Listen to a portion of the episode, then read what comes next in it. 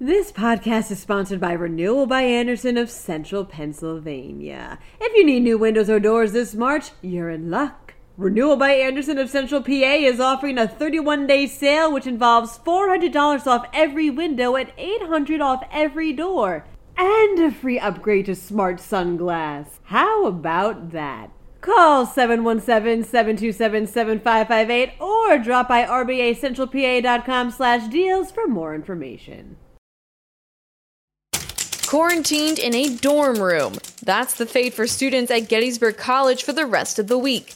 Meanwhile, spectators are allowed to watch school sports games, but with restrictions.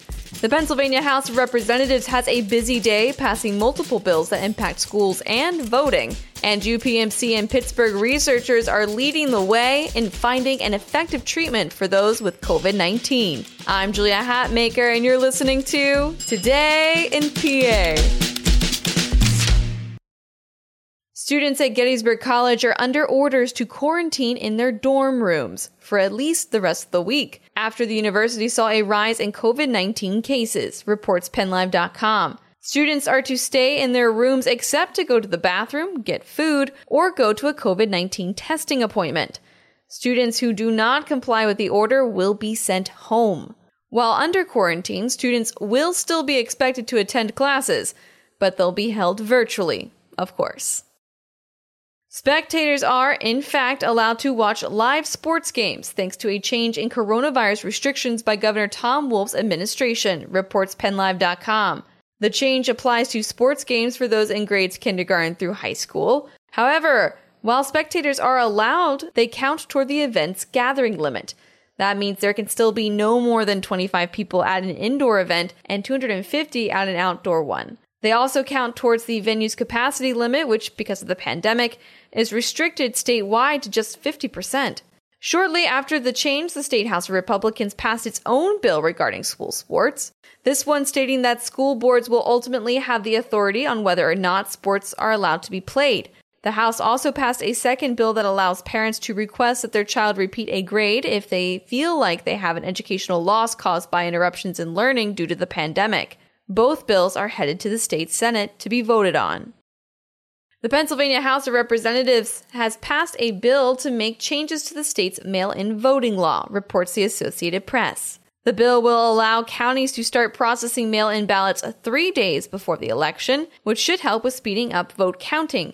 The bill also lists locations where voters can drop their ballots off at, including a county courthouse, election office, or polling place. It does not allow for ballot drop boxes, which could be put at various locations in a city.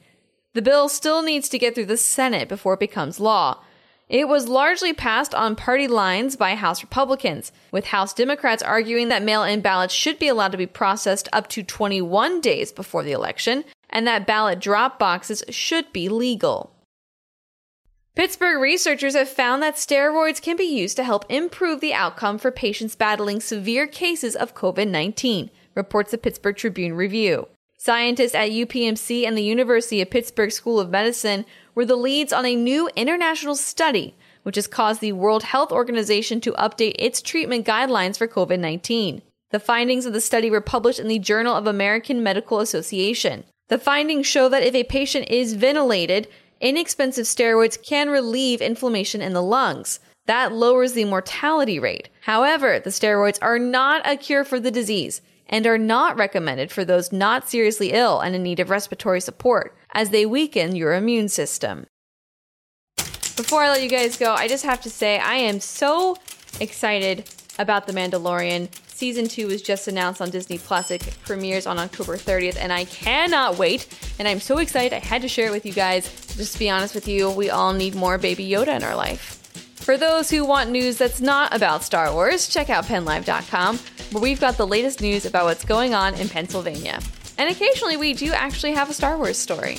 I'm Julia Hatmaker, and I'll be back tomorrow morning with another episode of Today in P A. Thank you so much for listening, and have a tremendous Thursday.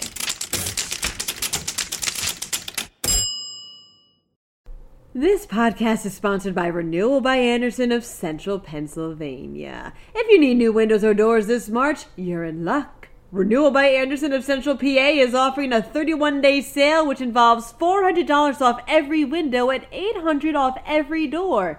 And a free upgrade to smart sunglass. How about that?